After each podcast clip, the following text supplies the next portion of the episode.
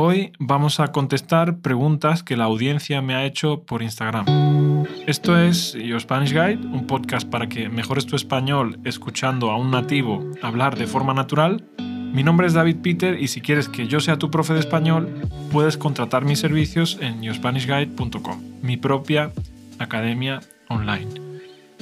Eh, hoy conmigo está María una vez más, así que hola María, buenos días. Buenos días. ¿Qué tal? Muy bien, ¿y tú? Muy bien. Hoy es tu... Bueno, hoy, hoy no, esta semana es tu última semana de trabajo, ¿sí? Sí. ¿Y qué tal? ¿Cómo te sientes? Bueno, un poco triste, pero estoy bien. Pero bueno, también supongo que vas a tener un periodo de tiempo libre, ¿no? Para reflexionar un poco, ¿no? ¿Qué hacer con tu vida? Para... Sí, bueno, voy a dedicar este tiempo a hacer cursos de formación que habitualmente no tengo tiempo de hacer. Entonces creo que es un buen momento para actualizarme y seguir avanzando a nivel teórico. Pues sí, yo no creo de todas formas que tu periodo sin trabajo dure mucho porque al final yo pienso, ya te lo he dicho, que tú eres una gran profesional y creo que no te va a costar encontrar trabajo. Bueno, Gracias, espero. bueno, vamos a empezar con la primera pregunta. ¿Puedes leerla tú, María, y yo la contesto y así hacemos... eh, La primera pregunta es de Joao, de Brasil. ¿Por qué se llaman tapas? Bien, en primer lugar vamos a intentar contestar qué son las tapas por si alguien no sabe lo que es. Las tapas son pequeñas porciones de comida que se sirven en bares y restaurantes de España y también en algunos países de América Latina y de, de Europa.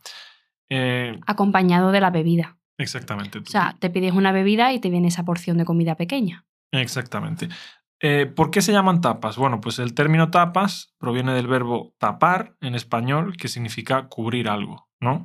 Y la tradición de servir tapas en bares se originó en Andalucía, en el sur de España. ¿Tú lo sabías, María, que era de aquí de Andalucía? No, Pues sí, es de aquí. Se dice que las tapas se inventaron para tapar las copas de vino y evitar que entraran insectos o polvo o moscas al vino, ¿no? Y entonces, claro, los dueños de los bares comenzaron a servir junto a la tapa esa que usaban para tapar el vino pequeñas porciones de comida. Eh, o sea, ponían el vino, ponían la tapa y encima de la tapa ponían pues un poco de queso, un poco de aceitunas, algo así, ¿no?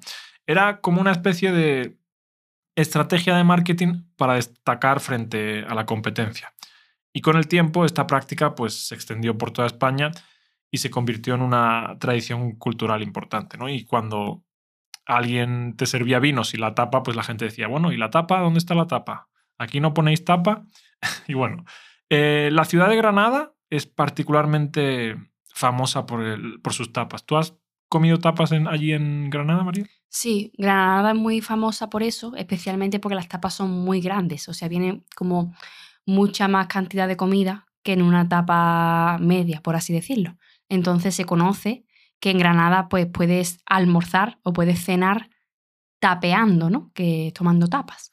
Exactamente. Te pides dos o tres tapas y te vas a casa cenado, ¿no? Como se dice. ¿Cuánto suele costar una tapa en Granada, más o menos? ¿Te acuerdas? Mm, No tengo ni idea y ahora sería, mm, seguramente habrá habido un cambio, porque con la subida de precios y demás, yo estuve en Granada hace ya unos años, entonces mm, yo creo que si ahora pues eran, si antes eran 1,50 euro, pues ahora serán 2 euros o así.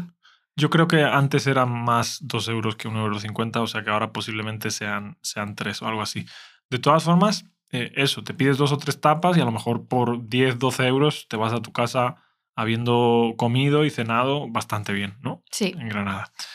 Bien, ¿y son platos fríos o calientes? María, las tapas. puede ser, pueden ser fríos o calientes. Pueden ser fríos o calientes. ¿Y qué suelen poner, por ejemplo, en, no sé, aquí en Málaga, cuando te dan una tapa, ¿qué te ponen?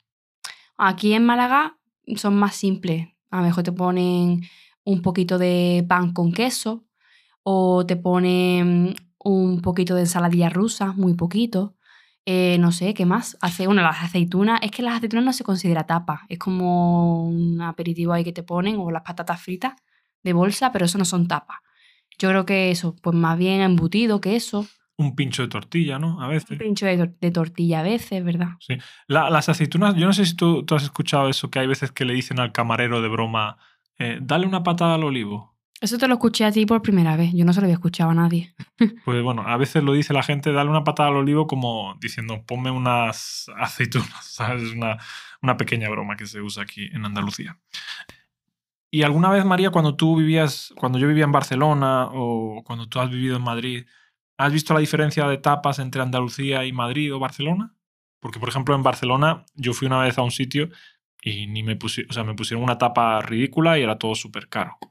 Sí, yo en Madrid, cuando estuve viviendo en Madrid, a mí no me pusieron tapa en ningún sitio. No recuerdo que me pusieran tapa. O sea, no era tan común, ¿no? Como No. en Andalucía. Donde sí creo que es común es en el País Vasco.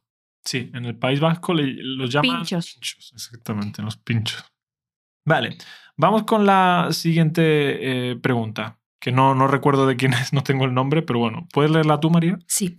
¿Cuál es el lugar donde más llueve en España? Bueno, pues a pesar de lo que los extranjeros piensan, España tiene regiones donde llueve mucho y una de esas regiones es eh, Galicia. Galicia está en el noroeste de España, donde antiguamente los europeos pensaban que terminaba el mundo, ¿no? De hecho, hay un cabo allí que es el cabo de Finisterre, que fue bautizado así por los romanos porque se pensaba que no había tierra más allá de, de ese punto. ¿Tú has estado en Galicia alguna vez, María? No. Pues yo sí, yo fui a Coruña y me gustó bastante. Bueno, Galicia tiene cuatro provincias. ¿Te acuerdas tú del colegio de las cuatro provincias? A Coruña, Lugo, Pontevedra y Orense. Eso es. eh, está aceptado creo que a Coruña y La Coruña, pero se prefiere que se diga La Coruña. Eh, eso dice la Real Academia, ¿vale? Y- ¿Y en a- allí en Galicia donde más llueve de toda España? ¿No es Venga. Grazalema? Como provincias, sí, las provincias donde más, llueve es en, en- allí, en, en La Coruña. Exactamente, la provincia de La Coruña es el sitio donde, la provincia donde más llueve de España. Porque claro, Sierra de Grazalema está en Cádiz y en Cádiz en general no llueve tanto. Pero sí, el punto donde más llueve de toda España dicen que es un pueblo que se llama Grazalema, que está en la Sierra de Grazalema y pues dicen que eso, que llueve eh, muchísimo. Vale, siguiente pregunta, María.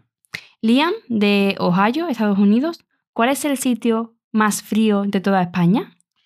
Pues eh, son las provincias de Burgos, que es famosa por el queso. ¿A ti te gusta el queso de Burgos, María? A mí me encanta el queso. en general, ¿no? Vale. La otra provincia que también es muy fría es León, que es famosa por los castillos y porque por ahí pasa el Camino de Santiago. ¿Tú, María, sabes lo que, sabes lo que es el Camino de Santiago? Claro. Sí, ¿no? ¿Y, y sabes exactamente en qué consiste? Sí, es un camino de peregrinaje eh, que se hace, bueno, pues mm, como origen así religioso, pero la gente ya lo hace como por ocio. Entonces vas de un punto a otro pasando por diferentes Ciudades, ¿no? Sí. Pueblos. y te dan una certificación o algo así. Sí, hay diferentes puntos y, o sea, tú puedes hacer un camino corto, un camino más largo, o no sé. Creo que el, el mínimo eran eh, 100 kilómetros. No lo sé, pero sé que hay diferentes recorridos. Está el camino de Santiago de Galicia, el de todo el norte, incluso el de Portugal. Hay uno también, creo que le llaman el, el Camino de Santiago que viene de, de Francia. El de Francia también. Es que el objetivo es llegar al Santia- a Santiago de Compostela, que está en Galicia, pero hay diferentes recorridos para hacerlo. Vale, bueno, yo de todas formas tampoco creo que ninguno de los dos somos expertos porque ninguno ha hecho el Camino de Santiago. ¿Te gustaría hacerlo? A mí sí, la verdad. A mí, bueno, no lo sé. tam- Sí, creo que sí me gustaría hacerlo, pero tampoco es algo que me, me obsesione.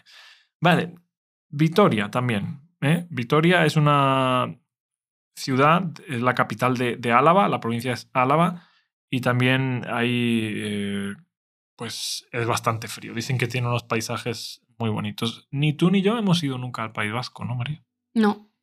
A mí me gustaría ir, la verdad. Bueno, siguiente pregunta que es anónima, no tengo a la persona. ¿Cuáles son las ciudades más soleadas de España? Bien, pues son Almería y Málaga, que tienen aproximadamente unos 300 días de sol al año, y después están seguidas de Alicante y de Murcia. Pero bueno, si lo que os interesa también es las más calurosas, tenemos Santa Cruz de Tenerife y Gran Canaria. Es que claro, allí en, en las Islas Canarias la- el clima es tropical y la temperatura media es mejor, pienso, durante eh, el resto del año, por ejemplo, aquí en invierno hace un poquito de frío y hay gente que incluso se va a pasar las navidades ahí de vacaciones, ¿no? Mm. ¿Es común eso? o- No sé. Yo pienso que muy común no, pero sí que hay gente que, que lo hace. Vale. Bueno, pues lo vamos a dejar aquí. Por cierto, si tú quieres enviar tu pregunta también, puedes hacerlo en yourspanishguide.com barra pregunta. ¿Vale? Allí podéis enviar la pregunta por audio o por texto. Y bueno, muchas gracias por darme amor en las redes sociales y muchísimas gracias a los estudiantes de Your Spanish Guide. De verdad, chicos, no podría hacer esto sin vosotros. Y si tú también quieres tener clases conmigo, pues tienes dos opciones. Clases individuales por 40 euros la hora o clases grupales por solo 12,5 euros la hora. Para las individuales puedes reservar una clase de prueba y para las clases grupales pues tienes que apuntarte a una lista de espera. Tendrás el link en mi página web, ¿vale? En yourspanishguide.com. Nos vemos en el próximo episodio, que será mañana. Y bueno, muchas gracias a María también por estar aquí. De nada, un placer. Bueno, pues hasta mañana a las una y una de España. Adiós.